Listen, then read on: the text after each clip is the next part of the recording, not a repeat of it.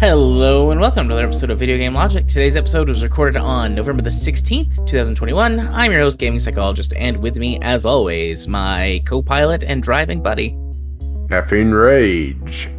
On today's show, we will, of course, be discussing the games that we have played. Amazon Games switches off uh, New World's entire economy after players discover a- another duping glitch. The G T A Trilogy, we're going to be talking about the definitive shit show as that game launched to uh, much, much sh- uh, chagrin. And on Community Corner, we got a submission about Activision Blizzard's Bobby Kotick is under pressure to resign. We'll tell you what to know on today's show, and then we'll have a Discovery Queue. Doobly-doo. Howdy-ho. How are you, Rage? Uh, well, I'm feeling better. I'm not sure what you're on, though. I I don't either. Weird uh, have stuff. You been in my cough syrup again? I don't think so. I uh, Sunday, so Sunday night, um, we stopped playing uh, Forza, mm-hmm. and um, I was gonna go to bed, and I started to get a headache. I'm like, oh, this so this sucks. I'll just take some ibuprofen real quick before I go to bed. Oh, and then I went and laid that's down. How it started, and I had a migraine. Like that's, that's how it started for me. Yeah, I had a whole a, like. Actual, like, honest to God, like, nausea, noise, light sensitivity, migraine. Uh, it was terrible. That's maybe the second or third migraine I've had in my entire life. So I was up, like, half the night. Went to work yesterday. Stayed up way too late last night playing Star Wars R P G. And now I'm here. So maybe I'm just, like, tired? I don't know. I feel pretty functionable, but that could go downhill real quick. Well, as long as you're non-fundable. Or fungible, sorry. Oh, I'm very fungible. uh, you know, I don't actually know what the word fungible means. I believe it's uh, fakeable. Fungible. Um, fungible. Of goods contracted for without, I feel like there should be a comma there, for without an individual specimen being able to be replaced or replaceable by another identical item, not mutually interchangeable. Okay, so I was wrong. So, yeah. So non, non, wait, of goods contracted for without an individual specimen being specified, able to replace or be replaced by another identical item. They're basically unreplaceable. So fungible is something that can be replaced or interchanged, and non-fungible is something that could not. Because the example it gives is money is fungible, in that money is raised for one purpose, can easily be used for another one. Mm-hmm. So there, there you go. Fungible. And thank you for our word of the day. The word of today is fungible. Fungible. Yeah. Uh, basically, last week, last Sunday, while we were playing games, I started to get a runny nose. And earlier that day, I also had a migraine. Not yeah. as severe as yours, but, you know, you know, a bit of a grumpy grump grumperson uh, with a headache. Then, you know, started to have a little bit of a cough and a runny nose. And Monday, I was pretty much just, you know, The Walking Dead. Yeah. Uh, Tuesday, uh, technically I could have recorded, but it would have been a complete editing nightmare. I was more coherent. Mm-hmm.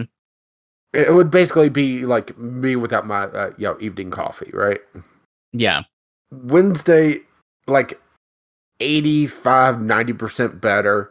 Still runny nose, still going through tissues uh, like crazy. Uh...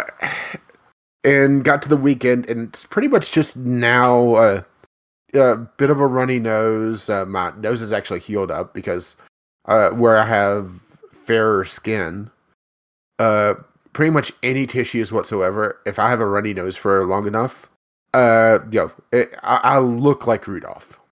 I look like Rudolph that lost a fight with a cheese grater. Just streaks of... Uh, Got peeling on my nose, uh, uh, red as hell. So, yeah, that, that was my tweet the other day where, you know, I'm at the point where I have both a runny and uh, uh, chapped nose. Yeah. Which makes blowing my nose all sorts of fun.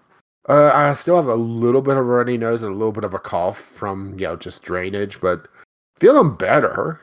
Uh, I would say still like ninety-five percent of the way there because I still... you know, don't sleep all the way through the night, because, you know, strain just makes me wake up with a hacking cough, and then I, uh, you know, throw the cat off of me, I get on my side, uh, and go back to sleep. Yeah. And then the cat, uh, you know, uh, sits and judges me half the night because uh, I disturbed her. At least the other one isn't still sitting on the scratching post staring at us uh, in the middle of the night. You just wake up and you see the silhouette staring at you. Like, I could totally kill them. I won't because they feed me, but I could totally kill them. Yep. Don't uh, don't typically have that problem with the dog. No, the dog would accidentally kill you. It wouldn't uh, purposely kill you. That's true. If yeah. my dog killed me, it, it would be an accident. You know, not sure um, if that's all that much better, honestly, but... yeah, whatever works. Uh, so, uh, how about things that are worse? The games we played, or at least I played. Right. Uh, so, I got a few I could talk about. I'm going to save a couple for next week. Okay. And there's stuff to unpack with this game. Eh? eh? But, um... T- oh, come on, you missed it. So, Unpacking. uh... And ironically enough, there's not a lot to unpack as well at the same time. So Unpacking is one of these Zen puzzle games. Uh, that's what they describe it, and I would agree with that one. Where you go through different stages of uh, this character's life in different apartments, their rooms. Uh, uh, uh, well, there's five levels. There's five different moves. At least time you're unpacking more and more because you're progressing through the character's life. Like, the first one is you're unpacking, uh, to g- going to their uh, big uh, girl room. Uh, basically, sounds like they're moving out from their sibling, uh, a shared room with their sibling, or moving into a bigger bedroom in their, uh, you know, parents' house. Yeah. Then to a college dorm. Then it looks like you're moving in with someone. And every time there's more and more to unpack. And for a puzzle game, as a puzzle game, this game sucks. Outright, because there's no puzzle element for it to be a puzzle game. And as a Zen game, unless you go into the settings and turn off a couple of things, it sucks. As a value to gameplay uh, ratio, it doubly sucks. The game That's is really only feel. a couple hours. Oh, oh okay, okay. Uh, you want to know how I really feel? It sucks. Wow. So, I wouldn't have guessed, honestly. Okay, so the game is only a few hours long, and it's twenty bucks. That's, yo, strike number one.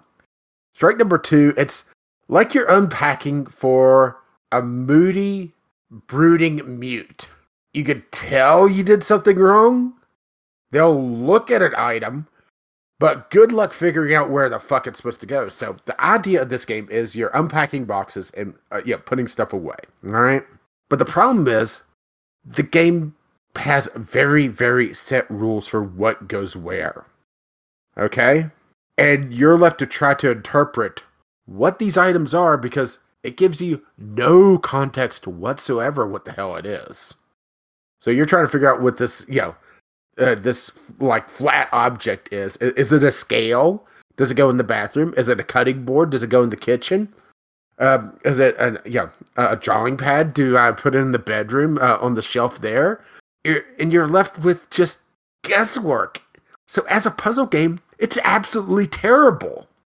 Now there's an option to go into the settings and turn off the, you know, uh, this restriction where you can place items wherever you want and make it more of a Zen game. But then you're taking what little gameplay there is and cutting it in half because, you know, now you're just unpacking boxes until...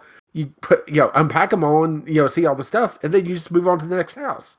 Or you sit there and just arrange things, uh, which is great and all, but there's, you know, you could go play The Sims and, you know, uh, you have more freedom in that. You have more items to mess with. You have other things to do. Right. This, this is just one of those games that absolutely baffles me.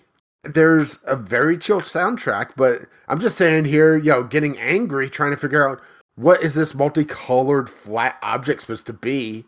And where the ever-living fuck am I supposed to put it? Because it's the last item that's left. And you put it anywhere that it doesn't belong, and it just sits there and flashes red at you with absolutely no context of where the hell to put it. So eventually, after like ten or fifteen minutes of just trial and error of, okay, put it here.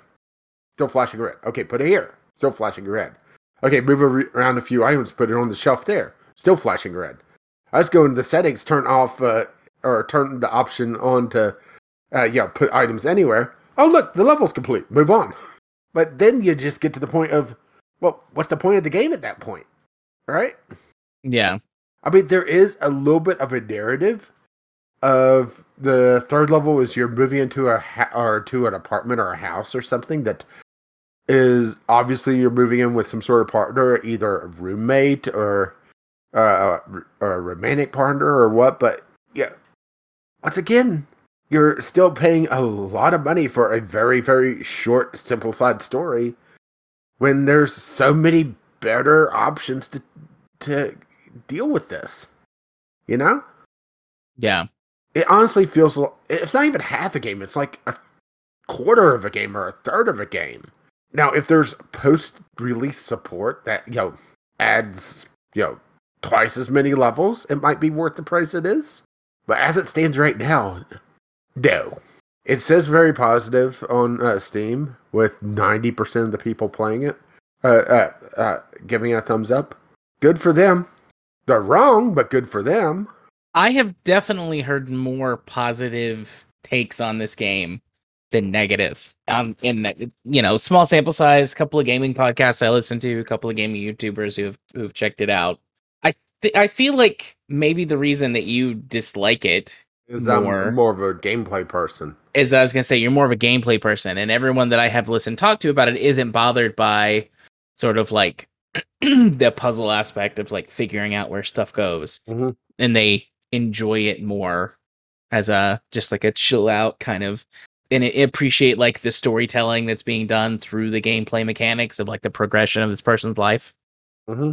I mean, I do appreciate that, but at the same time, it just irritates me that there's not more to it, you know? Yeah, that is fair.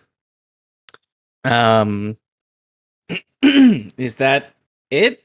Yeah, is that all you I got? Would say check it on Game Pass because there's no way it's worth the uh, the money. It's it's shorter than uh, a normal lost phone if you don't get stuck like I did. They just get frustrated. Yeah. Which is saying something, right? Yeah. Okay. Um. Well, I guess I'll tell you about my uh, my game then. Um.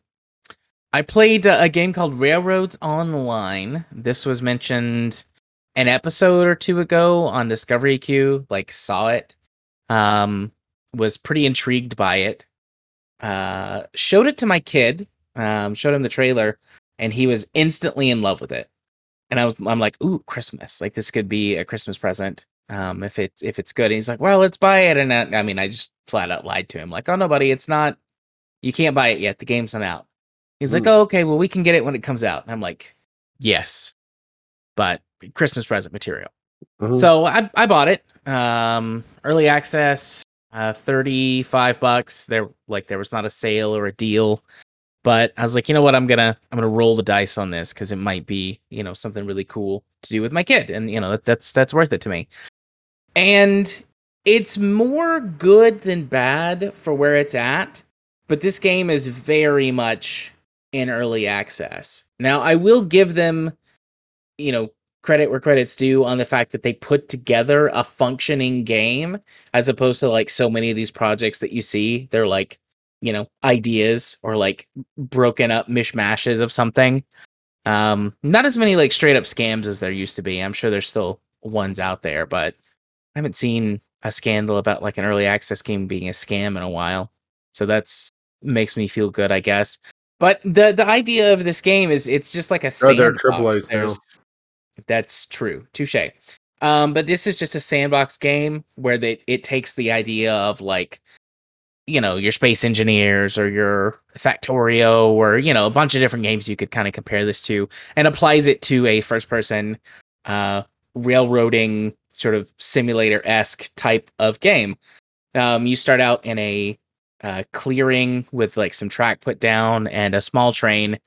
And you get like a little tutorial, quote unquote, book to read that like explains the game and then is like, all right, have fun, and like cuts you loose. And there's some tooltips and some other things, but for the most part, you just kind of have to go run around and figure out what you're supposed to be doing on your own. At this point, um, you there's no. Eventually, they have said that they intend to have like uh, a, a very sort of simple kind of story progression type thing to help guide first time players, and that there will be money in the game for. Well, I mean, there's money in the game now, but but you'll be you'll have to use money to buy things that you don't craft. Um, if you you know, but for now, you only use the money to cut down trees, which seems weird, but you know, whatever. Or like, you're just sitting there with a, a dollar bill, giving it paper cuts to death.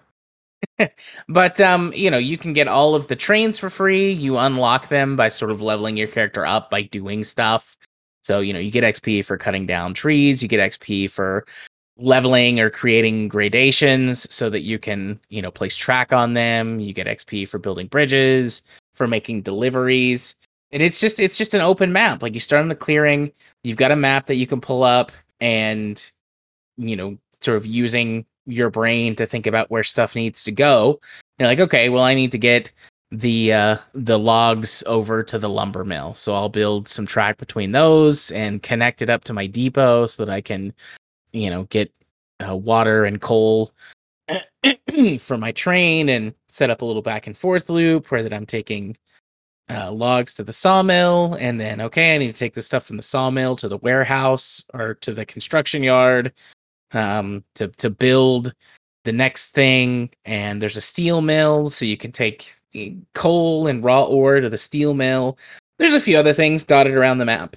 And you, you know, build your own railway system to these things on the map and do deliveries as needed.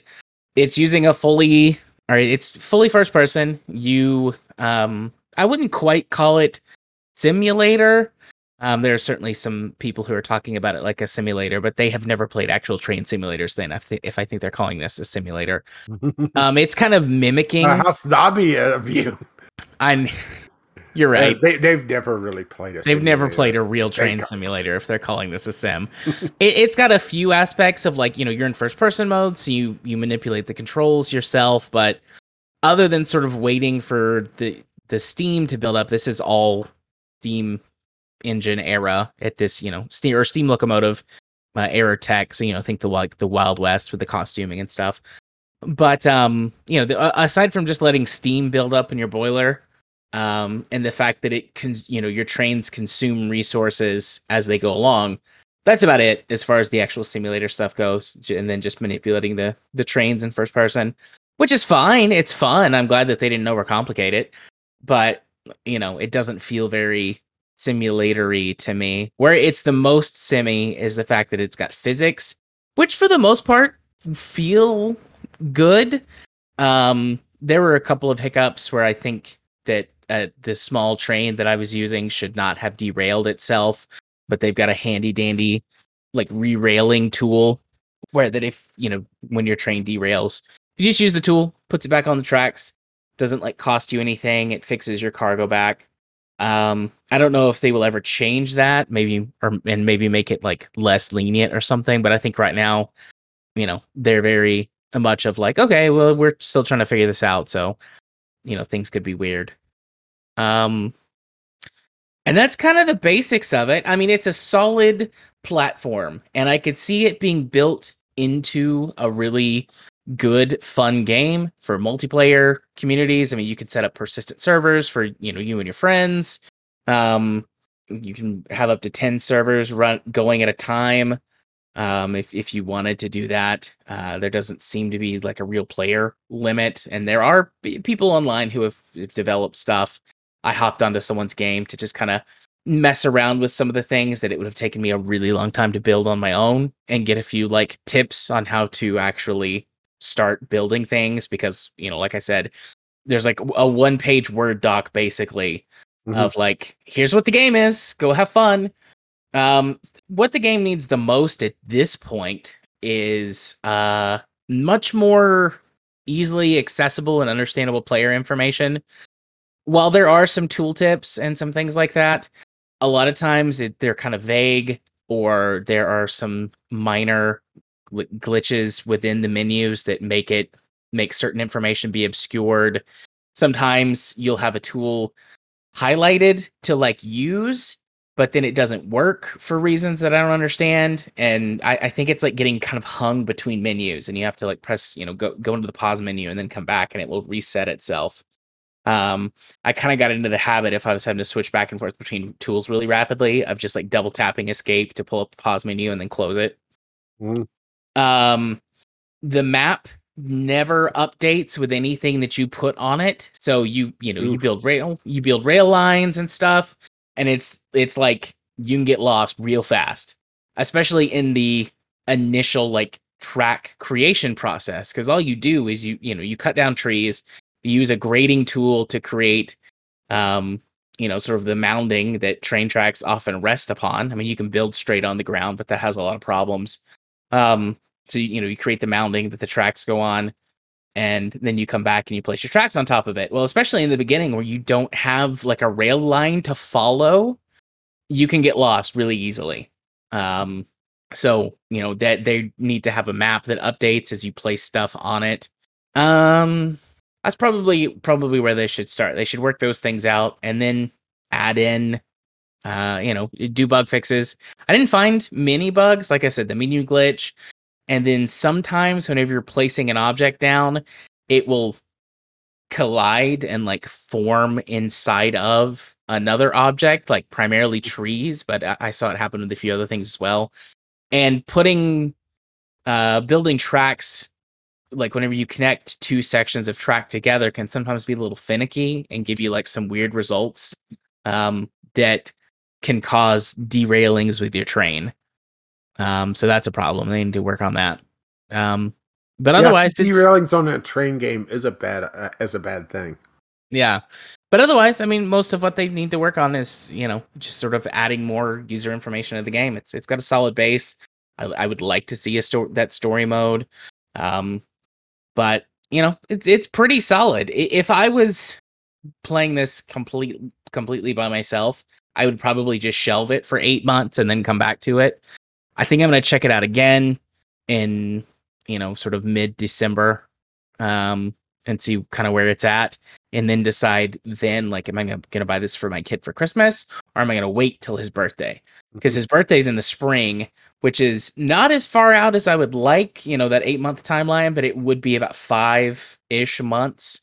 And if this game is going to remain, you know, in active development, uh, they should have some stuff by then, and just see, you know, it might be a birthday present for him. But it's at this point, I don't think I could recommend people paying thirty-five bucks for it. If it was a five or a ten dollar curiosity, I would say, yeah, go for it. But at thirty-five bucks, like the, I said, the only reason I checked it out was to see if it would be something good to get my kid for Christmas so that we could play together. And I mean, also he, you know, he could play by, by himself and enjoy it, but it's got promise. I'll, I'll say that it's got promise. And if they develop it and, you know, keep uh, a good, healthy little community alive, I think it will become, you know, something really interesting and honestly unique in the train sim world. Like there are multiple games where you can go in and use, you know, do sort of a railroad creation thing and make your own routes and stuff. But to my knowledge, there isn't a train game that lets you do it in this manner. And that has a certain appeal to it. Um, there are plenty of people who, you know, tons of people who love Satisfactory and um, Space Engineers and, you know, Minecraft and like all, you know, all of those types of games. So kind of smushing in some of those mechanics does scratch the itch in a little bit different way than just going into, you know, a, a, another railroad sim like Trains with a Z or, uh, you know, something like that, and building routes out in there. So, yeah. Yeah, you probably want to go back and play Mashinky at some point. Yep, I still haven't played Mashinky. I want to. I will eventually. I'll get to it. I'll buy it and get to it. But anyways, yeah, Railroads Online. Now, yeah, now I'm going to go see if they actually have had an update since the last time I played it, because uh, looks like not a major one. Uh, I know the last time I played it, uh, they've actually made it where the cities grow uh, thanks to what you do uh, in the game. So as you ferry people back and forth, it actually causes cities to grow, which is neat. Yeah, that is neat indeed. And also they put more focus on uh, road uh, work as well. So, you know, building a road network is on top of uh, your train network. Mm-hmm. While trains are obviously the more efficient for long distance travel, uh, they kind of uh, changed the emphasis where uh, the trains are like the backbone of your uh, infrastructure, and then it fans out. And the last mile is it's more efficient if there's enough towns together. Just build roads together to uh, because you don't have to worry as much to uh, do individual signaling and have to worry about things crashing into one another as much. Yeah. Yeah. Uh, just like real life, in theory. Yeah. Theoretically speaking. Allegedly. Hypothetically speaking. Allegedly. Yeah, there you go. Allegedly. All right. You ready to go do some news? Uh, I guess. Clipping right along tonight.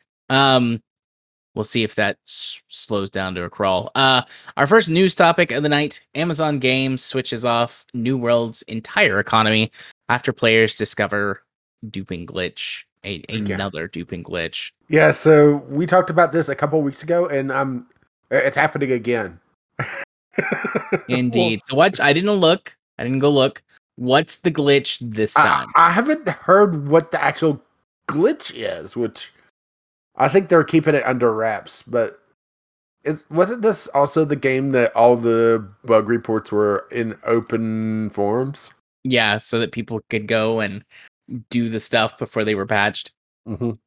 So according to the article, um, I, I have now went and looked, and um, let's see. Over the weekend, newer players discovered a glitch in Amazon Games' recently launched M M O. Not for the first time. This one allowed players to duplicate furniture, among Ooh. Other items, though the duping of trophies, uh, it says furniture that buffs you in the world, rare and expensive, is what got some folks extremely hot under the collar. Players could use this glitch to duplicate a particularly expensive item and sell it for money. Yeah. But it doesn't, I don't see here, though there's a link. Uh, players uh, posted the methodology. What? Where's the link go to? Uh, looks like, well, uh, all... the different duping glitches, which supposedly this is the fifth or sixth one that somebody's discovered, all comes down to one key flaw in the game. The game trusts what the client says way, way, way too much. Yeah. So reading on this forum post, um, a user, I guess this is speculating, says um, he believes they're using an exploit that allows uh, amounts or that allows a player to force the respawn of elite chests th- around the map, and then you can get items back out of them. Oh, that would do it. And then someone responds, "Yeah, I did this uh, by myself last night and got five elite chests farming. There's no trophy dupe, just too many people farming the elite chest bug." So there you go. This is this feels very much like a much more great game-breaking version of Destiny's Loot Cave. Um, I don't know if you remember this. Uh, where people were just sitting there and uh, shooting into a cave, right? Yeah, because... Uh, for money. Yeah, because the spawn rate in this, like, one particular cave, like, there was a line of sight to it that could let you get far enough away that the enemies would instantly respawn, but you could still see into the cave to shoot at it, and people would just go and sit and farm the cave for hours. Because it was the most efficient way to do it. Yeah, it was the most efficient way to level grind and to get uh, to try to get rare loot drops. Or uh, for a more uh, recent uh, uh, version of it, the Willy's glitch in uh, Forza Horizon five. Or it's not even a glitch, it's the fact that they put a super wheel spin early on in a uh, very cheap car's uh, skills tree. Yeah. So people will just sit there and Uh, and by people, to- totally not me, totally, uh, will just buy hundreds of these things, and the wheel spins would pay for themselves. Not like ninety-nine times out of one hundred. Yeah. I so. mean, uh, if you're going to make a grindy game, people are going to figure out the uh, a way around it. Now, the problem is, whenever you have multiplayer, a competitive multiplayer scene, and... the fact that, it, you know, Uh, this is like this is ultra amateur hour for a big company like um, Amazon, right? Yeah, it, it's so. just mind blowing that nobody sat and uh, said, "Hey, this." Well, okay, I'm not going to say that they didn't know this was going to be a problem because likely someone at the company knew that was familiar with game design and stuff, but they were probably overruled. Yeah, they were. I, I assume almost certainly overruled. Because that's the thing, we're going to be talking about that later on. Uh, companies don't release games that they don't know are broken or fundamentally flawed. They release them uh, in this state because they either don't care, they think the fallout's going to be worth it, or they think that, you know, they're going to make more money in the long run anyway. Yeah. Or that they can, you know, or fix just it. Sheer incompetence and, you know, hubris of, you know, no, I know better because, uh, you know, I went to business school, right? Right. Or they get the idea that they can, you know, fix it on the move. Uh, you know, my I or had a, No Man's Sky. Yeah, I had a I had a boss once that was like, you know, we're gonna change the car's tire while it's on the road. You know, you've all seen videos on YouTube where on on the YouTubes. Where that they those guys like turn the car up on its side and, and change a tire while it's driving. Like, we're gonna learn how to do that. And it's like, you know, not literally, but the idea of like, uh, just, you know, work hard and figure out what the problem is and like do crazy, dangerous things to your body to to get the job done. Oh, because that yeah definitely uh, bolsters uh, uh workplace uh, you know uh, cohesion, right? Absolutely, and definitely not a high turnover rate. But yeah, you know, I bet it would even be better if they pay a slave wage, and definitely not a living one. Absolutely. Who then? We don't. We don't need those living wages. Pe- people don't need those. No, that's socialism. That's that's socialism right there. Or, or did you watch Last Week Tonight? I did not watch oh. that. I did not oh. watch Last Week Tonight. Oh, you need to watch uh, it on YouTube. It's unions. Oh boy. Yeah, let's. Uh, I'll, I'll watch that. But anyways, um, what were we saying? Uh, Amazon's a bunch of incompetent hacks. Right, right. Uh, that, Amazon that make is... that make E A actually look competent. Which that's that's a, a very high bar, actually, very high bar. So yeah, just uh, point and laugh at this sad, sad game, sad, sad day, sad face. You know who else is making uh, E A look competent these days? Rockstar, with their launch of the Grand Theft Auto trilogy, uh, or with Grand Theft Auto the trilogy, whatever, a remaster of um, what is it? Grand it's Theft not Auto even three, a remaster. Vice City. It, it, it, it's an A I upscale. Yeah. What are what are the three games? I can't remember off the top of my head. There's, uh, G T A three, Vice, and Vice City, City, and San Andreas. San Andreas. All right. So this, uh, which uh, which they also split them off into the individual um, uh, games for the different services. So the console version of Game Pass has San Andreas. I think PlayStation's has Vice City, and I don't know who has G T A three, but yeah, right. Yeah, uh, it's just a clusterfuck. Epic. Epic. I don't. I don't know. I'm just saying that. I don't, I don't actually know. Yeah. So it starts off bad and gets worse. The the thing that I initially was was, you know, upset about was that when they did this, of course, they pulled all of the other better versions of the game off of stores. Because, you know, you can't we don't want you buying that. We want you buying the new thing. You know, this new quote unquote definitive edition that we have. And that made me mad. And that would be bad enough for us to talk about it on the show and complain about it mm. if that was the only thing that was wrong. But wait, there's more. So, I mean, we've got several articles, uh, quite a few articles, quite a few links yeah. on, on it, this it's just, one. It's just, well, let's start with what I'm enjoying right now. Hot coffee. So uh, they that. left...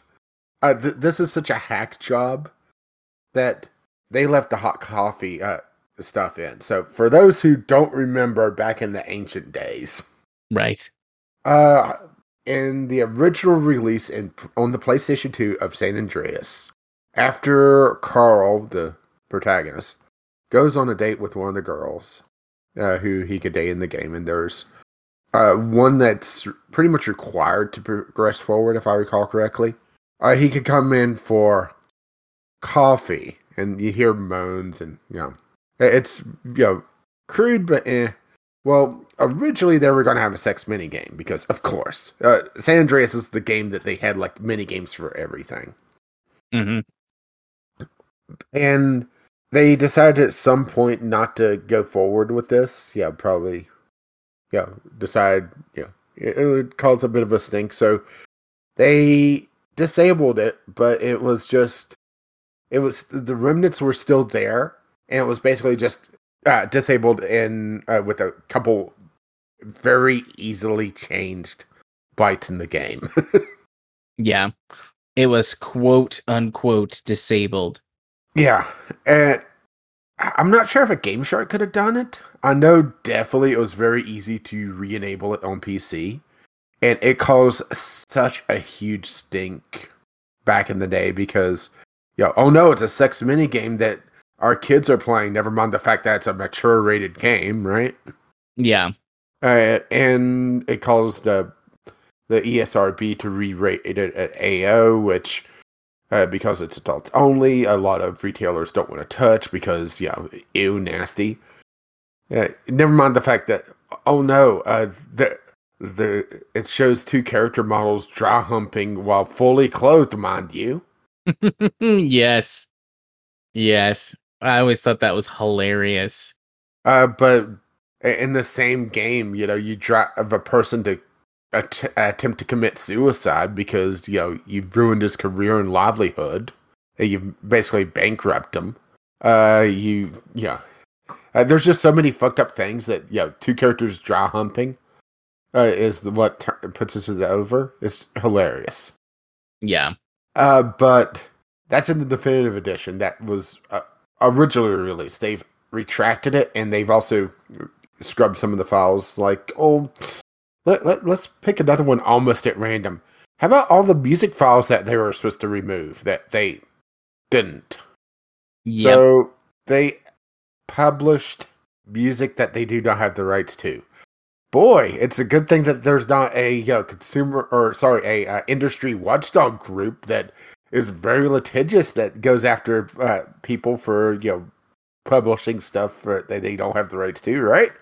Especially yeah. in the music area. Ooh. So once again, this was disabled at least in the definitive edition or definitive in sarcastic quotes via scripts. But you still download the files, right? Yeah. Oh.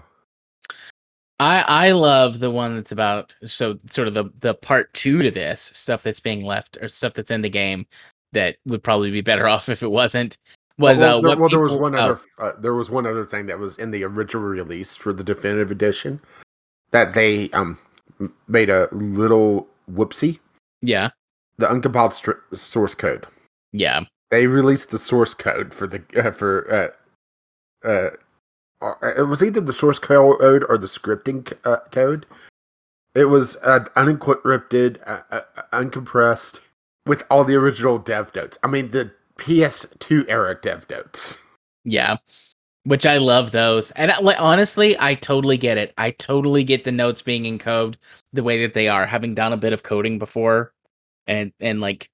You know, you, yeah, you put uh, in there. Yeah, yeah, but just uncompiled uh, code, right? Yeah.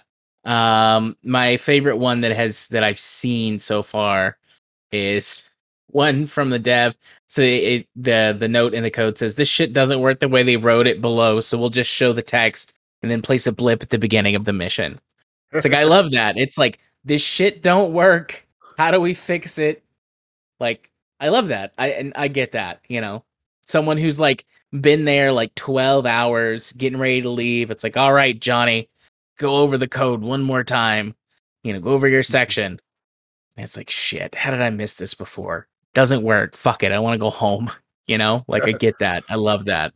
Or the fact that uh, internal notes, you know, one of the islands, uh, uh, Prawn Island, uh, they refer to it in the dev notes as Porn Island. Porn Island. Yeah. Yeah. It's just, mwah. And that, I honestly... And, and, I all the, and all the restaurants are referred to by their real-life counterparts instead of the in-game ones like Pizza Hut. Yeah. Yeah. Very Grand Theft Auto, though, to just call a place Porn Island. I wish that it stuck around into the game. I get why that it couldn't. Mm-hmm. That would be a, a, a good way to get uh, you know, a higher rating slapped on your game. Almost like having characters dry hump. Right. I feel like Porn Island would be received much worse than fully clothed characters dry humping. I don't know. Maybe I'm wrong, but. Mm. So uh, to the things that should have been removed, as in yeah. everything. Yeah. So, I mean, the game itself is just a mess. The amount of like bugs and issues that the, you know, the A I algorithm or whatever, when it went through and remastered the game, like the amount of issues that it caused are numerous. Some sort of common examples that, you know, this type of thing like pops up over and over again. The one of my favorites that I've seen and, and you know, that you called out uh, liking is the the um the the donuts, the, like the nut at the donut shop being turned into like a washer because the A I algorithm went through and, and turned it from an actual like nut, you know, that you like use with a bolt, and turn it, trying to turn it into a perfect circle. Mm-hmm. Because uh, uh, from what people gather, uh, there was people doing experiments on just yeah how they uh, how this would have happened. Someone figured out, well, what they probably just did was took the uh, model for the uh, restaurant and just essentially went through and said, okay, double all the points for the polygons, and then smooth. Yeah. And it turned it into very similar to what the uh, bolt was. And it's one of those things that, you know, if you're just doing everything through A I and, you know, then going through and double checking stuff later on, you're not going to catch something like that. It, but it just shows the level of, you know, disregard they had for this. Or another good one is uh, whenever they went through and sharpened all the textures, because they didn't really redo all the textures for this game. A lot of them are very muddy, and they just went through and just used an A I to remaster them, essentially. And it introduced so many typos. Yeah. Uh, like, from uh, uh, uh, from uh, Wank's guitar, uh, it turned into Hank's guitar, which is possibly due to this being at least partially a, a port of the mobile version. Because there's some people that Uh, say that there's mobile-only bugs and uh, features that uh, are p- present in this game, which yeah. is, right? But also, the store was supposed to ser- sell air guitars, because, right? But because the algorithm saw a very fuzzy, uh, you know, uh-uh, it just removed it because it, you know, just couldn't figure out what it was trying to say.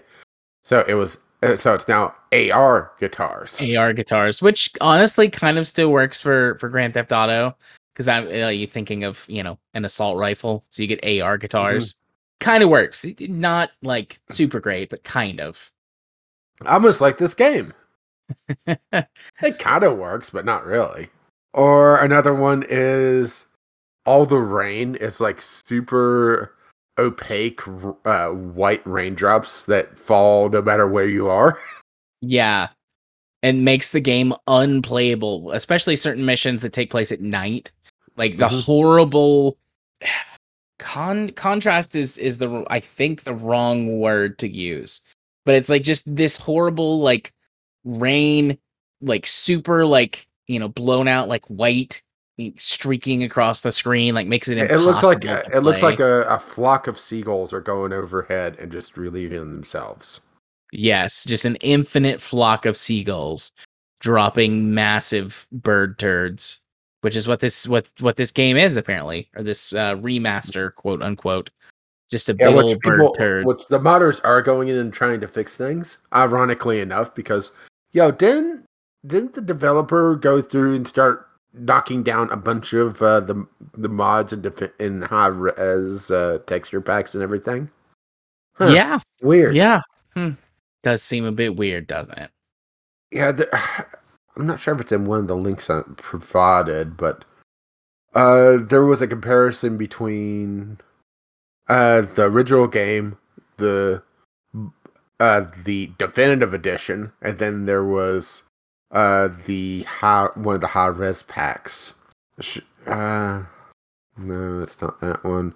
Now, I, now I need to see if I can find it, because it's one of those things that it, it's just the the poor character looks derpy, and then it, you know, she looks very well done in the mod version, because right, yeah. And I don't see it on either of these. So, eh. Nothing. Um, seeing if I can find the picture I was wanting to, because it was rather striking. Oh, oh, okay, here it is. Uh, okay.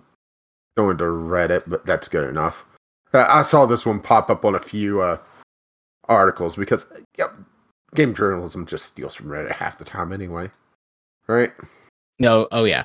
So I'm going to drop this on the show notes, and I want you to take a look at this. Uh, it's going to be at the bottom of the news sources. Okay. Oh. I mean, the original is fine. I mean, remember, I mean, it, PlayStation two era. Yeah. The quote-unquote definitive edition looks weird as fuck. Uh, well, she's lacking then, a chin. Yeah. And the head is too round. Mm-hmm. Like, it's it, it looks like an alien. Like, someone turned them into an alien. Well, well, well, the, well, the problem is on this, I think the definitive edition is, look at the textures. It looks uh, like it's PlayStation two era textures, oh, smoothed out and then placed over a bit higher poly model. Yeah.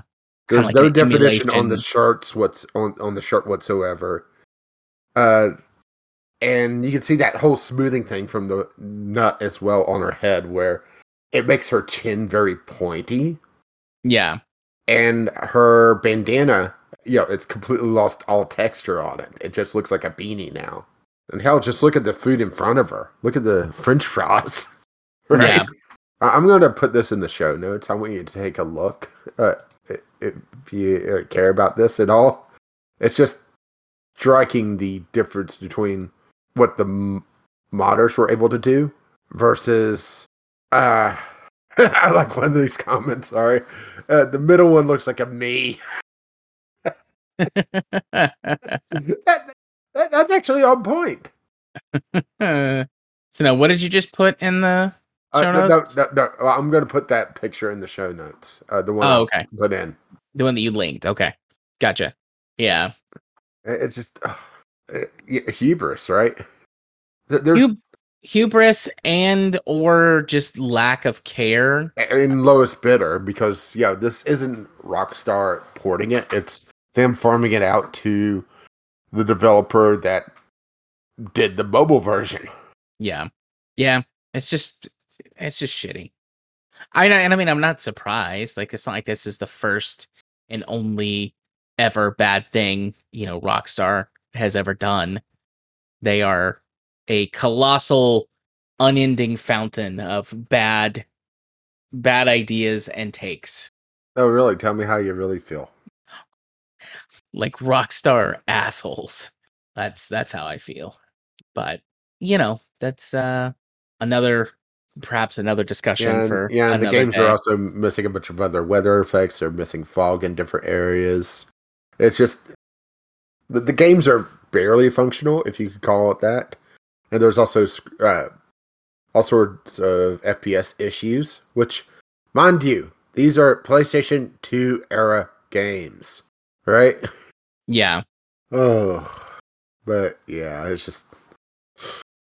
We didn't have oh, this in the news topic, but it makes me think about Nintendo's issues that they've been having oh, with yeah. leaking games, and then like ports were, well, not ports, but, you know, emulated, pirated copies of the game running far superior than how they run on the Switch. Well, the uh, the explanation for that one, uh, supposedly, is that they built a really piss poor emulator for the Switch, and the previous time they did emulation on the Wii U, uh, and actually the uh, Mario Trilogy three D uh, thing, is those were very specialized uh, emulators for those particular games. not defending Nintendo, saying that, you know, they should uh, not be held accountable for their shitty ports, because they should, but also trying to explain, you know, what happened before and why it's so different now. The person basically that built those emulators uh, left the company. So it suddenly makes a lot more sense why, right? Yeah.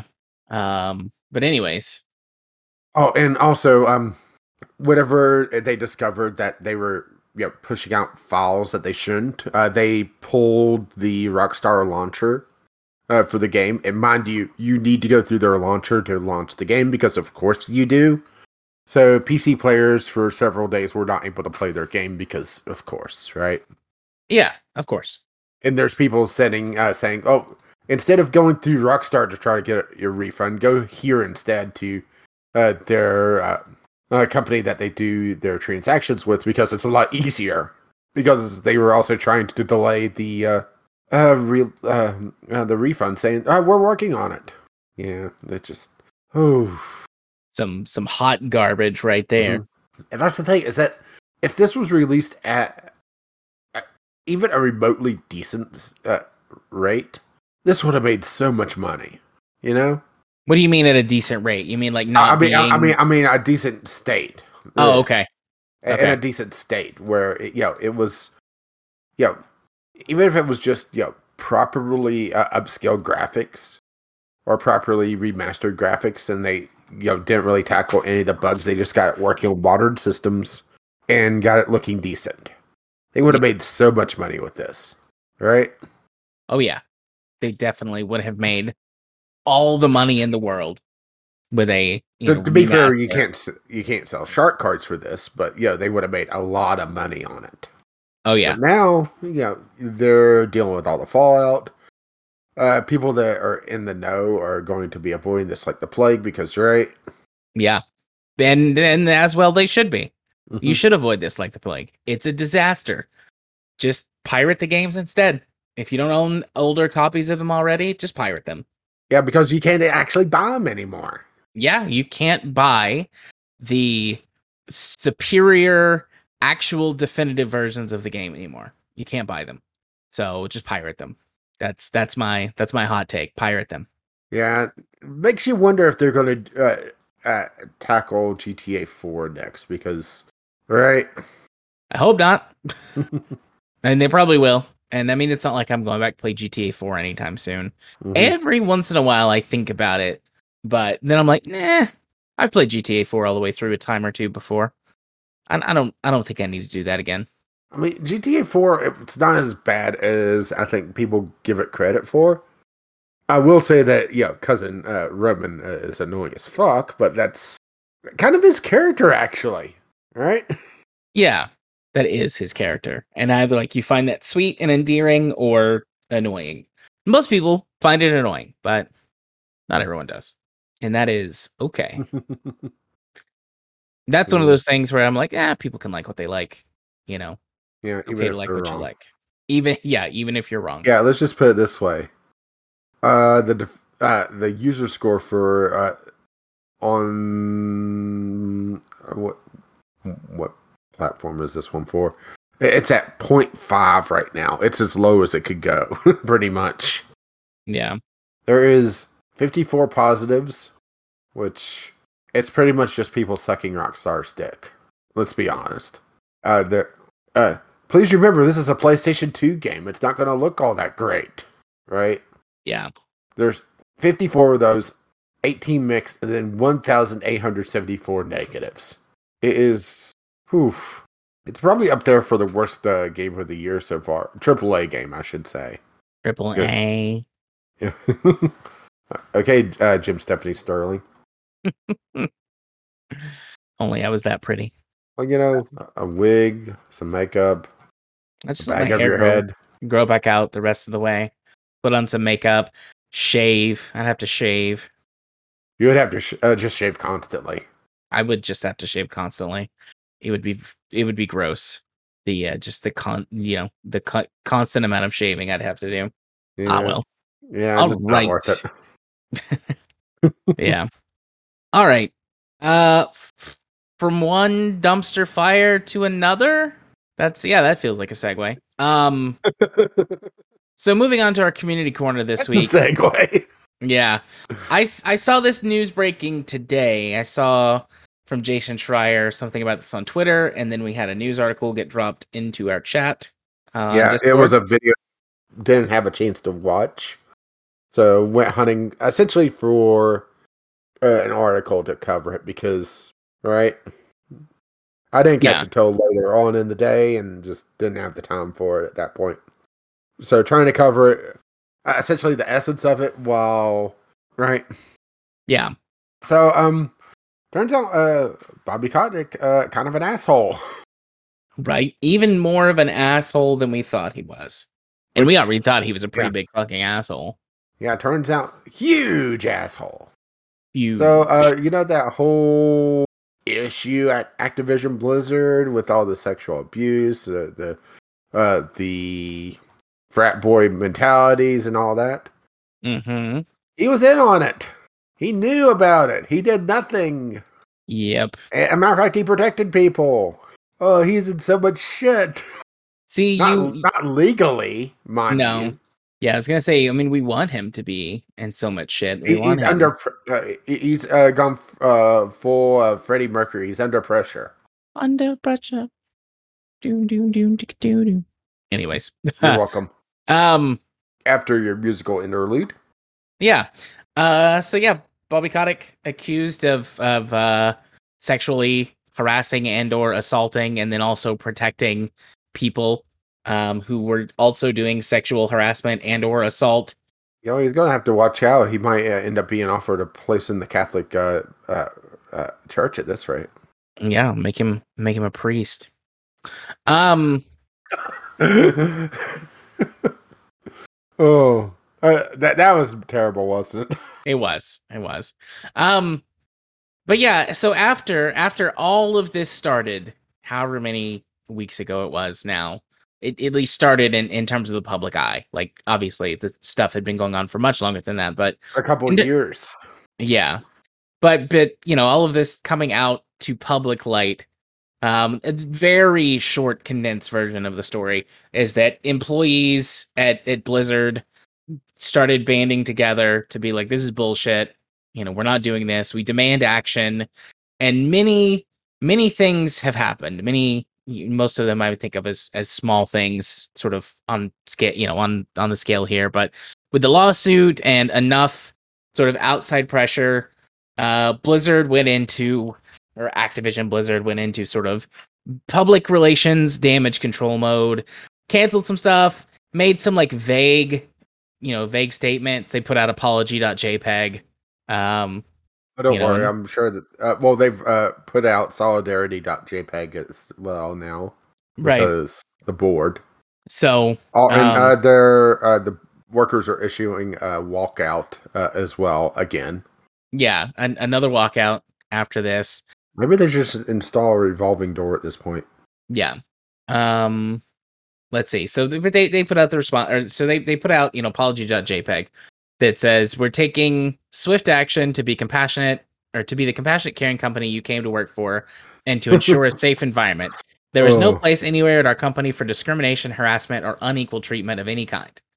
So, you know, they, they said that, and then people said, nuh-uh, you're full of shit, collectively, and that's not what they literally said. I'm, I'm sure some people said that, but, you know, um, they, the the employees and the community at large have said, um, and a lot, but a lot stronger community spon- response than I had expected, actually, but calling for Kotick to resign after there was, you know, evidence, um, and accusations of him participating in and protecting other abusers.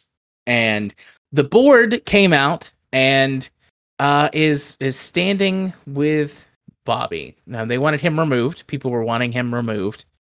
And the, you know, their board of directors is saying that they stand behind Bobby. They believe he can do it.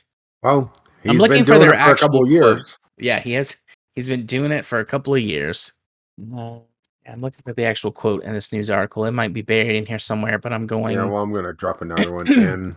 Another uh, article from Ars Tech, uh, Technica uh, from today. So Uh, after bombshell report, Activision employees walk out, demand C E O re- uh, resign because, right? Yeah. All right, so here it is. The uh, Activision Blizzard... So this is a response from the board members. The Activision Blizzard board remains committed to the goal of making Activision Blizzard the most welcome, welcoming and inclusive company in the industry. Under Bobby Kotick's leadership, the company is already implementing industry-leading changes, including a zero-tolerance harassment policy, a dedication to achieving significant increases to the percentage of women and non-binary people in our workforce, and significant internal and external investments to accelerate opportunities for diverse talent. The board remains confident that Bobby Kotick appropriately addressed workplace issues brought to his attention. The goals we have set for ourselves are both critical and ambitious. The board remains confident in Bobby Kotick's leadership, commitment, and ability to achieve these goals. So, they also yep. were criticizing an inaccurate and misleading report uh, that yeah. said that he knew about it because, right? Yeah, because of course they would. Just, you know, and nothing will happen. I, I mean, I want things to happen. I want, you know, Bobby Kotick to be fired. And also, uh, to... want him to fall down a uh, set of stairs onto a vat of dicks. Yeah. And, and to lose all of his money and be mauled by a tiger, but survive, and then be mauled by fleas and maggots and taken away into the jungle. So you want him to, you, you want him to go full Roy Horn?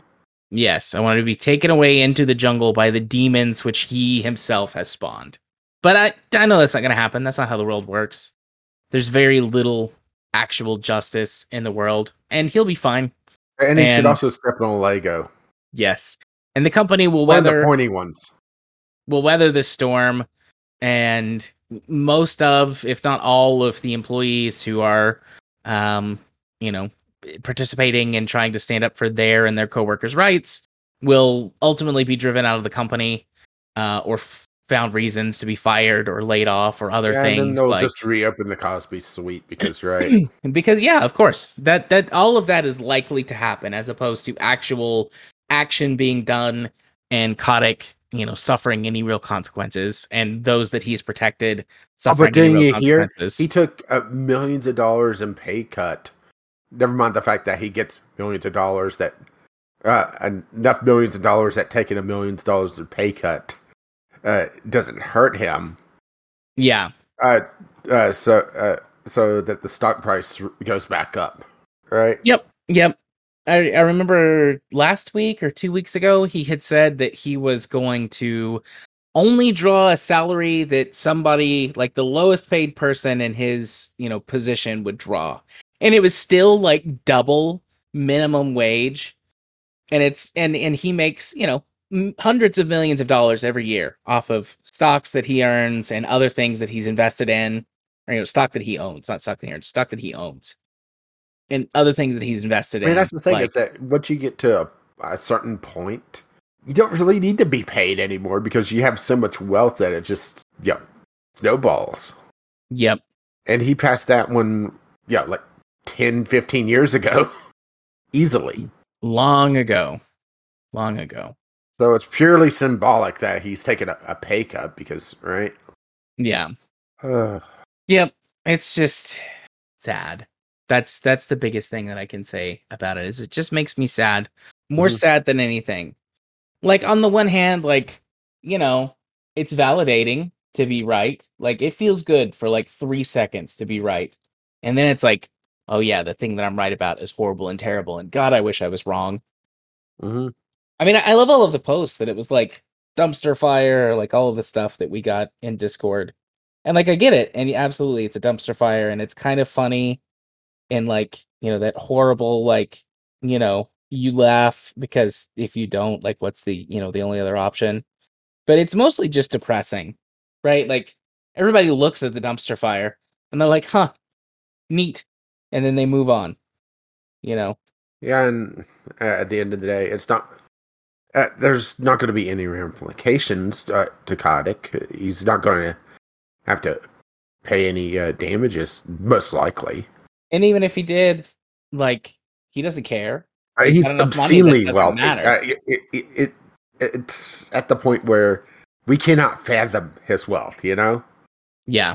I mean, I know that there's people out there that are way, way more wealthy, but that's beside the point. Yeah. I just made, like, horse noises with my mouth. Like, that whole, like, noise. Well, I didn't hear it, so... Well, yeah, the, the, Joe, I, well, the mic didn't light now. Up, which is why I, I, direct, why I directly said that I did that. Well, thanks. You're welcome. Just wanted you to know. And knowing is half the battle. Indeed. So, yeah, sorry, everyone li- listening, for that, that we made sad. Uh, where where can people put, put things and send us things, Rach? Well, you could email us, uh, v g l podcast at gmail dot com. Yes, that still works, we think. Oh, well, you get enough spam there, so it should work. Uh, you could uh, drop by the Twitter, uh, uh, uh, V G L Podcast on said Twitter. Or you could go over to v g l podcast dot podbean dot com and find a link to our Discord, which is what Keeb did. Yeah. Uh, while we didn't use the exact link, you know, it did still foster the uh, the discussion. So I think it's close enough, right? Close, good enough for government work and uh, whatever I, else I, we I, do I around here. Oh, I, if we're talking about state government, oof. Yeah. Uh, you don't want to get me started on that.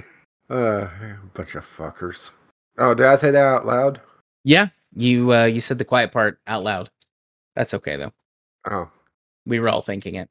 Or there are cots, uh, cocksucking uh, cheaters that wouldn't know a good idea if it fell from the sky and fell on their face and wiggled. That feels oddly specific. Uh, well, you uh, haven't seen our uh, or haven't seen my governor lately, so that's. But let's true. Just put it this way: he's doing a a victory lap on his COVID response. I, uh, I, I'm guessing a very undeserved victory oh, lap. Very undeserved. Yeah. Uh, with uh, his uh, pet dog or his pet bulldog, Baby Dog. And honestly, I still think that having a COVID uh, uh, press briefing, which he's still doing three times a week, half uh, or actually more like nine tenths of the time, he's not talking about anything COVID related. Uh, I still think her, the dog, sitting on the desk, chewing on her ass would be more coherent than him. Yes, you. It would you probably have give indeed. more. Uh, it would probably be, give more and better information as well. Yeah, you have indeed mentioned that before. Um, well, I still believe it. All right. No, no, uh, no, no, no. I need to go see what the COVID numbers are because I, I mentioned it. So well, let's see. Wait for the dashboard to load up. Come on. Uh, only a six point one five percent uh, positive. Uh, oh, sorry, that's cum- cumulative. nine point oh four uh, today. Yeah, only, right? Only. Yes, indeed, only. And, and the and, and the numbers definitely aren't trending upwards again. Yeah, only... Hmm. Oh. Oh, I'm just looking at these numbers and I wish I hadn't. Oh, boy. Yeah, only... five hundred some uh, cases in hospitals right now. Mind you, the state doesn't have that many hospitals, right? Yeah. Uh, I'm not sure if that's the fall foliage map or the COVID map. Because damn. uh, Shall we move on to uh, better things than doobly doo? Let's do that. Let's move on um, to to the doobly doo uh, for a discovery queue. What you got, Rage? So, I got The Last Stand Aftermath, and this is a horror-themed uh, zombie survival third-person shooter. Okay. With, uh, it looks like a strong uh, emphasis on story elements. After you become infected by the zombie virus, you set out to explore the post-apocalypse and find hope for your fellow survivors. Uh, you can still make a difference. Don't give up. So it sounds like you're infected and you basically have a limited amount of time to try to do your uh, thing. It's a single-player roguelike action adventure. So interesting, huh? Interesting indeed. Usually, so usually these games, uh, whenever they uh, you know deal with uh, you know, you're already infected, it's a very very set amount of time. So I wonder if they're going to do that. It's full release though, which is a nice change of pace. Yeah. So I'm cheating. Um, Peter, I I saw this game on the Steam like front page, um, and pulled it up to save for discovery queue. um, because it looked amazing. And I'm there's a, a mm, I want to buy this. There's a, a chance I might, but with so many games that I'll play on Game Pass, like I probably shouldn't spend any money. At least uh, till Christmas. At least till after, yeah, till Christmas or, or shortly after. But it's called Junk Punk. Uh, Junk Punk is a factory management, base building, exploration game where a new world robotic ship crash lands. You and any survivors must rescue the or restore the ruined planet and prepare for it prepare it for habitable life. Craft, build, explore, discover, and grow to terraform the planet. So it's it's like you're playing WALL-E, and you you crash on like a trash planet, and you've got to recycle and repair the trash planet and make it a good planet to be habited habit, habitable by people. And it's a you know a, a Space Engineers slash Satisfactory you know type of game where you gather resources and build stuff, and you're you're recycling. I, I like that. Junk Punk. That is one very high crotched robot. It's yes. Maybe he's he only has to have such a high crotch because he's got such a big dick. So you wish. Dick. Yes, indeed. If only. All right. So that was my cheat, and now I'm actually starting my discovery queue. Mm-hmm. Do you so have another one? I got Tavern Master. This is another one of those uh, uh, tycoon style games where you're building a, well, in this case, a tavern to. I mean, what do you do with a tavern? You build a, a, essentially a bar and a kitchen and try to keep people from killing one another, right? Yeah. It looks like it's a very simple game. I'm hoping that there's more to it and that it's like fantasy world because uh, th- this is one of those games that it's popped up in my mind a few times that, you know, this could be really neat if done well.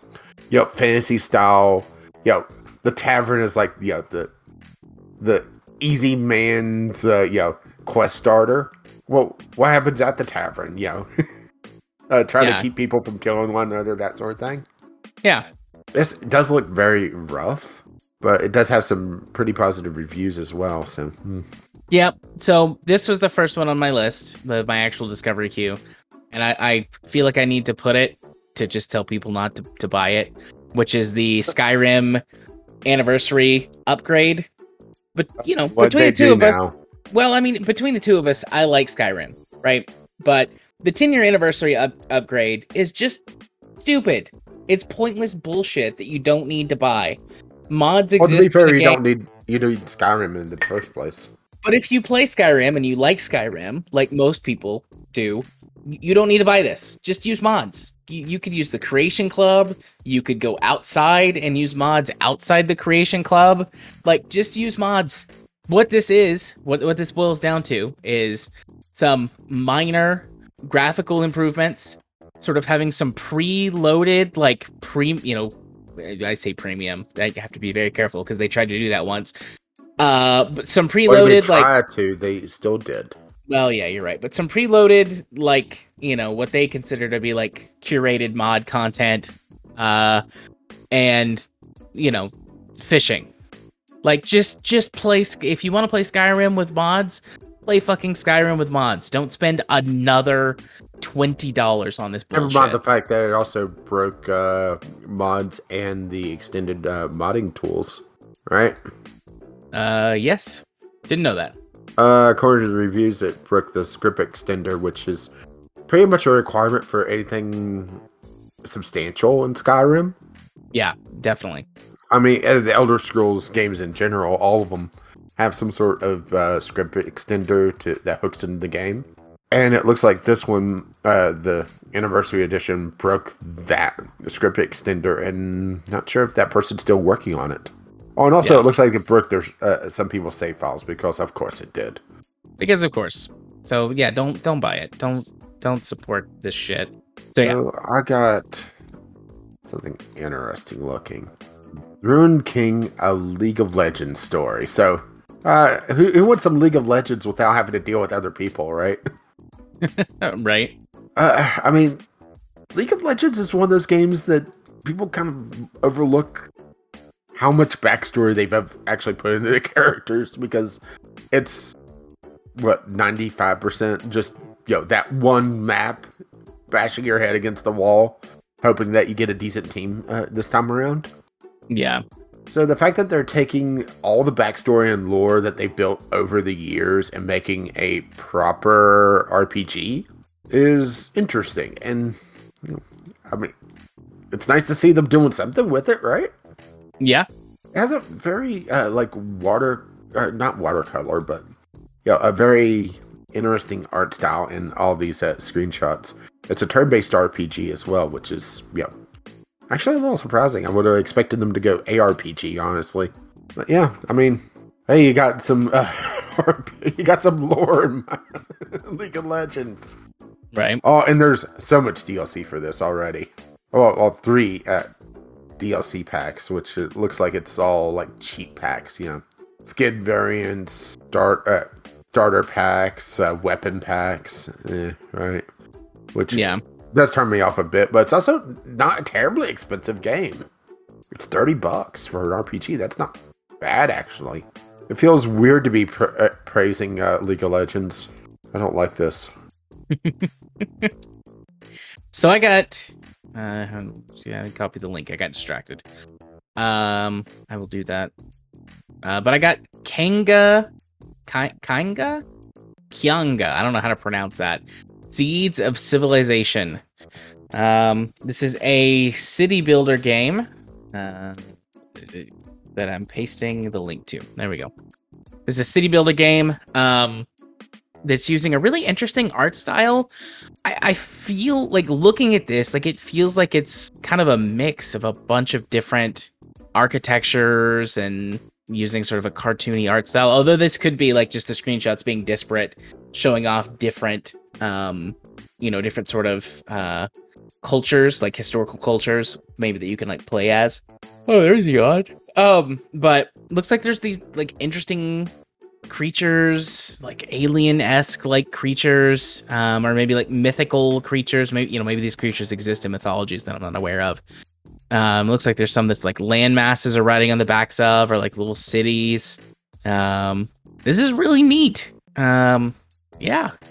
I, I don't know how to describe it other than like neat and kind of weird, weird looking, but like weird in a good way, you know, almost, you know, it, it looks kind of like a uh, sort of a natural progression of some God games, uh, you know, some of those God games from ten, fifteen, twenty years ago, but it, I don't think you're, you're playing as like a god or whatever.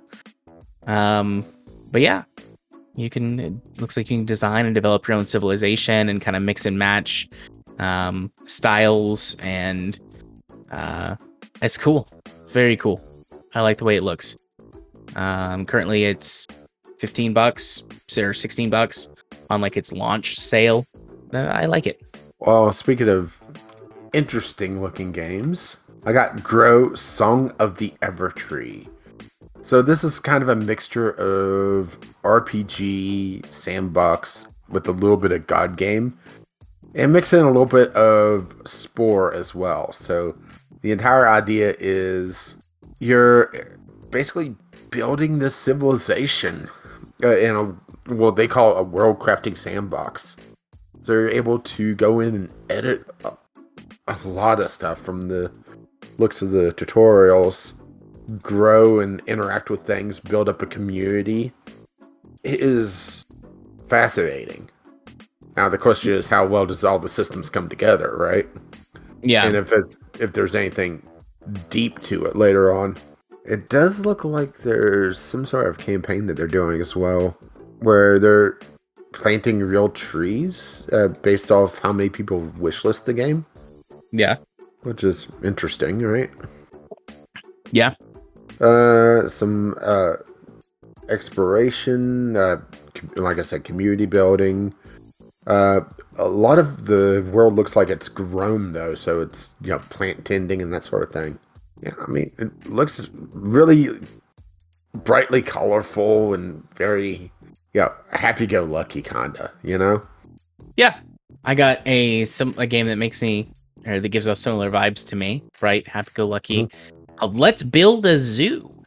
It's a zoo, you know, building management kind of tycoon game, but it seems like their twist is that you can do gene splicing of animals and create like weird animal hybrids. So the list or the examples it gives is you mix a chicken and a cow to get a chicow. crocodile and a duck to get a crocoduck, and an owl and a capybara to get an owlybara. Hey, I played this uh, strategy game.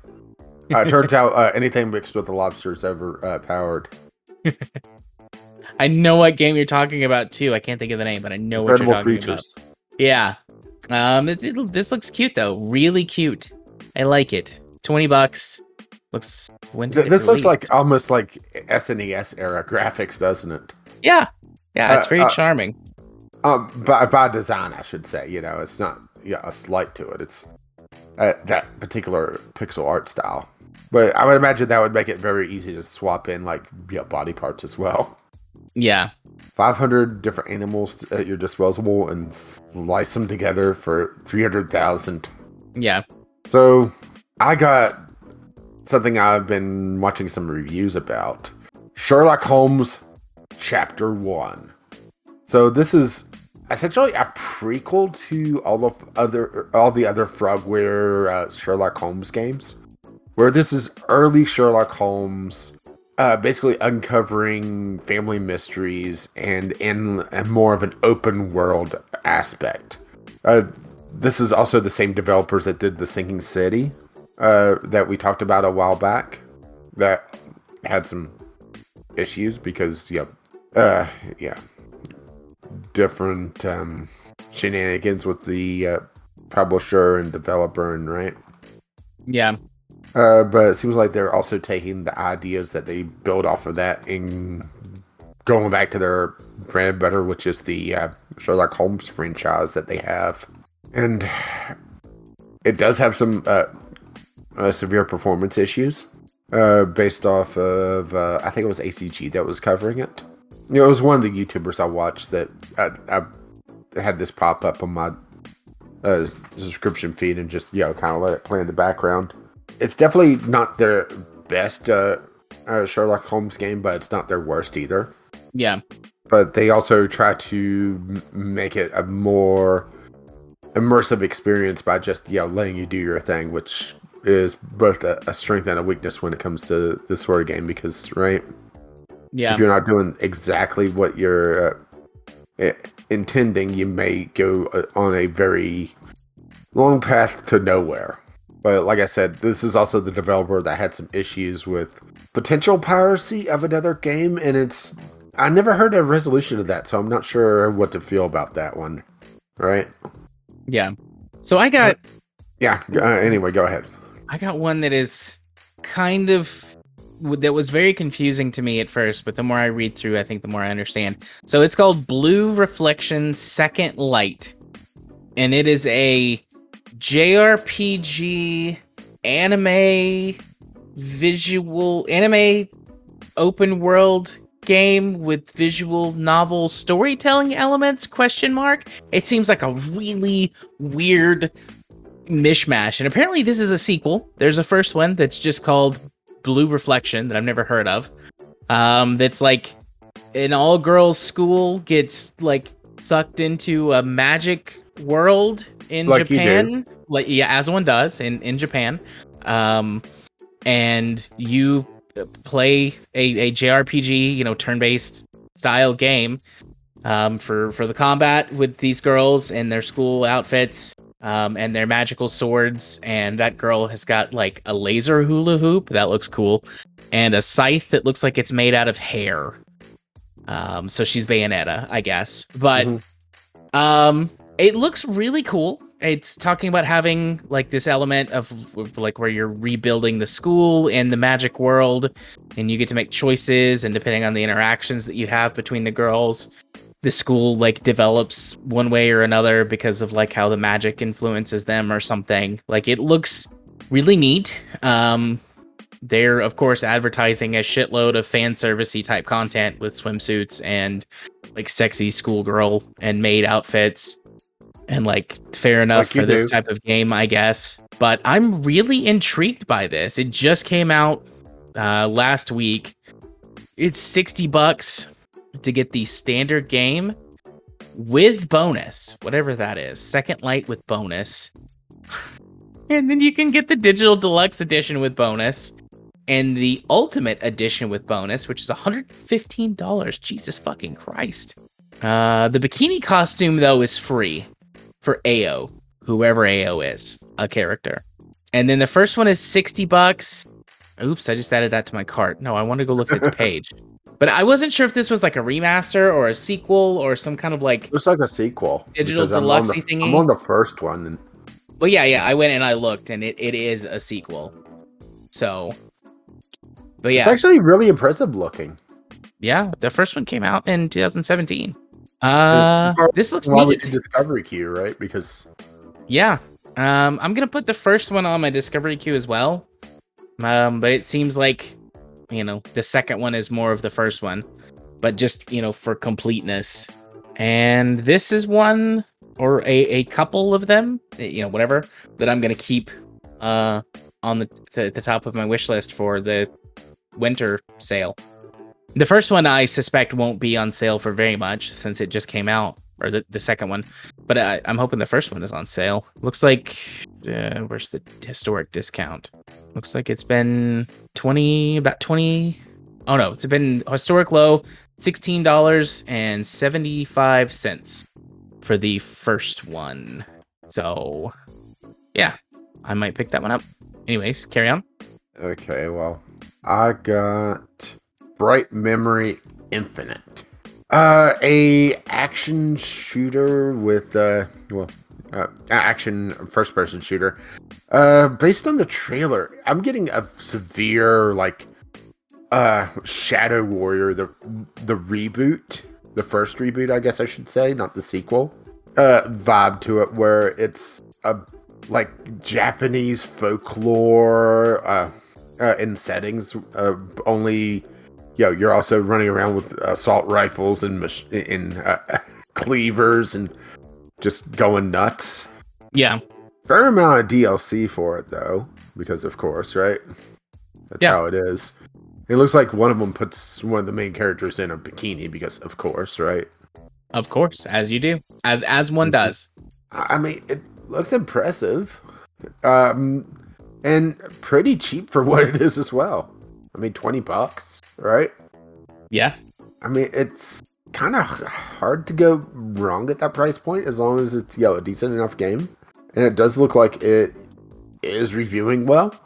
So, yeah. It does look like there's a sequel. This is might be a remaster that I'm just not familiar with the base game, which is, yeah, always possible because can't know everything. Yeah. Uh, yeah, and... People are saying it's a bit jank, it's a bit campy, but for this type of game, that's you know, kind of fitting, actually.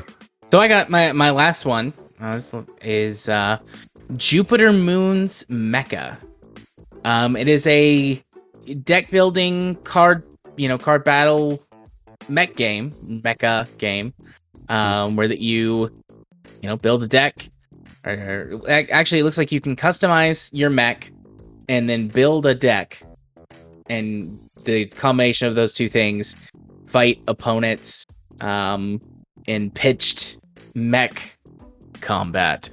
It looks very cool. Um, I'm all, you know, I, I like a good card battle game, a good deck builder game, and I love me some mechs. Really? And, and mecha. I love mechs and mecha. I know it's hard to believe. I know that I've only posted a shitload of tweets this last week talking about BattleTech stuff again. So it's it's hard to believe, but I do like mechs, people. I well, did like I at them. least have a good role with, in the uh, uh, in the mess hall uh, to give you guys some buffs? Absolutely, best best support staff uh, an old mercenary commander could ask for. I have a ton to talk about on this one, but it looks interesting. A sci-fi, essentially twin stick shooter. Mm-hmm. Where you're running around, uh, almost sounds like you're a robot. It's kind of hard to really make out what's going on with the uh, sales pitch. It is early access, um, and a sequel as well. So I guess I should go check out their first game, which is actually in my library. that well, I've never played. There you go. There you uh, go. But also, it looks like it's a very, very, very different game. So. Right. Yeah. That, that said, you know, oh, oh, it's in my library. Okay, I think I actually did this uh, back on my YouTube channel back in the day, and it was a bit rough, uh, and it didn't really cover a lot of what you need to know until you just kind of brute forced it for a while. So hopefully, if this is why I'm th- if I'm th- if I'm thinking of the right game, it, it just threw a bunch of stats at you, but never really explained it. At least when I played it, yeah, memory serves correctly. Uh, they fixed some of the issues I had with it in the sequel, and you know the fact that it's getting a sequel, even though they are changing perspectives a bit, which does look like it would fit this type of game a bit better because it, the original was kind of uh, not quite two D, but yeah, or, or sh- I should say a two D game. You know, everybody was looking down, but the angle made it uh, look a little bit flatter. By having yeah. the isometric view, you know, usually gives a better sense of depth. So, yeah. And looking at my next one, I got two remaining after this one, and this is intriguing. So, I'm going to copy and paste this one. Montage. A unique puzzle adventure game where you explore a fascinating world trapped inside a mysterious cube, with each face displaying a unique scene. You have to leverage the illusions to discover the hidden links to solve the puzzle. So essentially, uh, almost superliminal plus, uh, I can't even think of another game for, like it. I mean, this is really unique lo- sounding, huh? Yeah. Where, uh, yeah, it, uh, looking at some of the GIFs on this, as you rotate the cube, you're looking at, uh, at each face is looking at a different scene, but you're also kind of panning it uh, a across. So think of how, like in Portal, if you were to move back and forth around a portal, uh, you could see different uh, angles through the portal and see different parts of the of the other side of it. Sort of like that with this, where as you move around the cube, it uh, moves the scene as well, but you also start to see another scene that's uh, in a different place and, it, and possibly a different time. And it sounds like the solutions are related to connecting the two. So one of the yeah, one of the GIF shows uh, like a uh, an oil rig that uh, moving the cube a certain way uh, causes uh, the two sides to connect and uh, creates an interaction between the two. Now, depending on how long it is, right? Yeah. Although this is well, okay, it's not a particularly cheap game. It's a little bit outside of the impulse buy range, but fifteen bucks, that's not terrible, assuming that's a decent length, right? Yeah, which the reviews say two to four hours. That's eh, right? Yeah. But also, yo, if it's a high quality, right? Yeah, a bit short, but if if it's high quality and that's the sort of thing that the the audience is looking mm-hmm. for, then that's not so bad. It's something unique. That's the thing, right? Yeah. Because I've never seen anything quite like it. Uh, let's look at my next one. No. And an idle game, so no. So, yeah, that's my discovery cue. Okay. E- even well, though you cheated on me. I did cheat. Cheater. A, a smidgen. Just, you know, just a smidgen. Cheater. It's all right. Cheat. So anyways, uh, hey, Rage, why don't you uh, hit them with them socials? Well, I've been Caffeine Rage. You can find me on the Twitter, uh, Gaming with C R. If you wish to be my friend on Steam, you can find me there, Caffeine Rage. And you've been? Gaming Psychologist. You can find me on the YouTubes by searching for such. On Twitter, at J M A four seven zero seven. Give me my friend on Steam or Discord, uh, J Arthur four seven zero seven there. Woo. Woo. And scrolling back up, uh, once again, if you wish to contact us, you can do so over at V G L podcast at gmail dot com with your letters, voicemails, game-related topics. You can drop them uh, on the Twitter, V G L podcast, or you can pop over to the Discord, which you can find a link to that over at V G L podcast dot podbean dot com. And if you wish to share the love, you can find us on your podcatcher of choice. You can check out the R S S feed over at uh, Podbean site. Uh, you can find links to all our stuff and links to the, the topics that we discussed today and our sources. Our lovely, lovely patrons have made this madness possible. You can find out more at patreon.com slash bglpodcast. Our intro and outro music is On the Ground by Kim McLeod, and our Discovery Key music is Doobly Doo by the same artist. You can find both his works over at incompetech dot com, and as always, as his lovely music starts to roll across my voice, well, bye now. See ya. Bye-bye.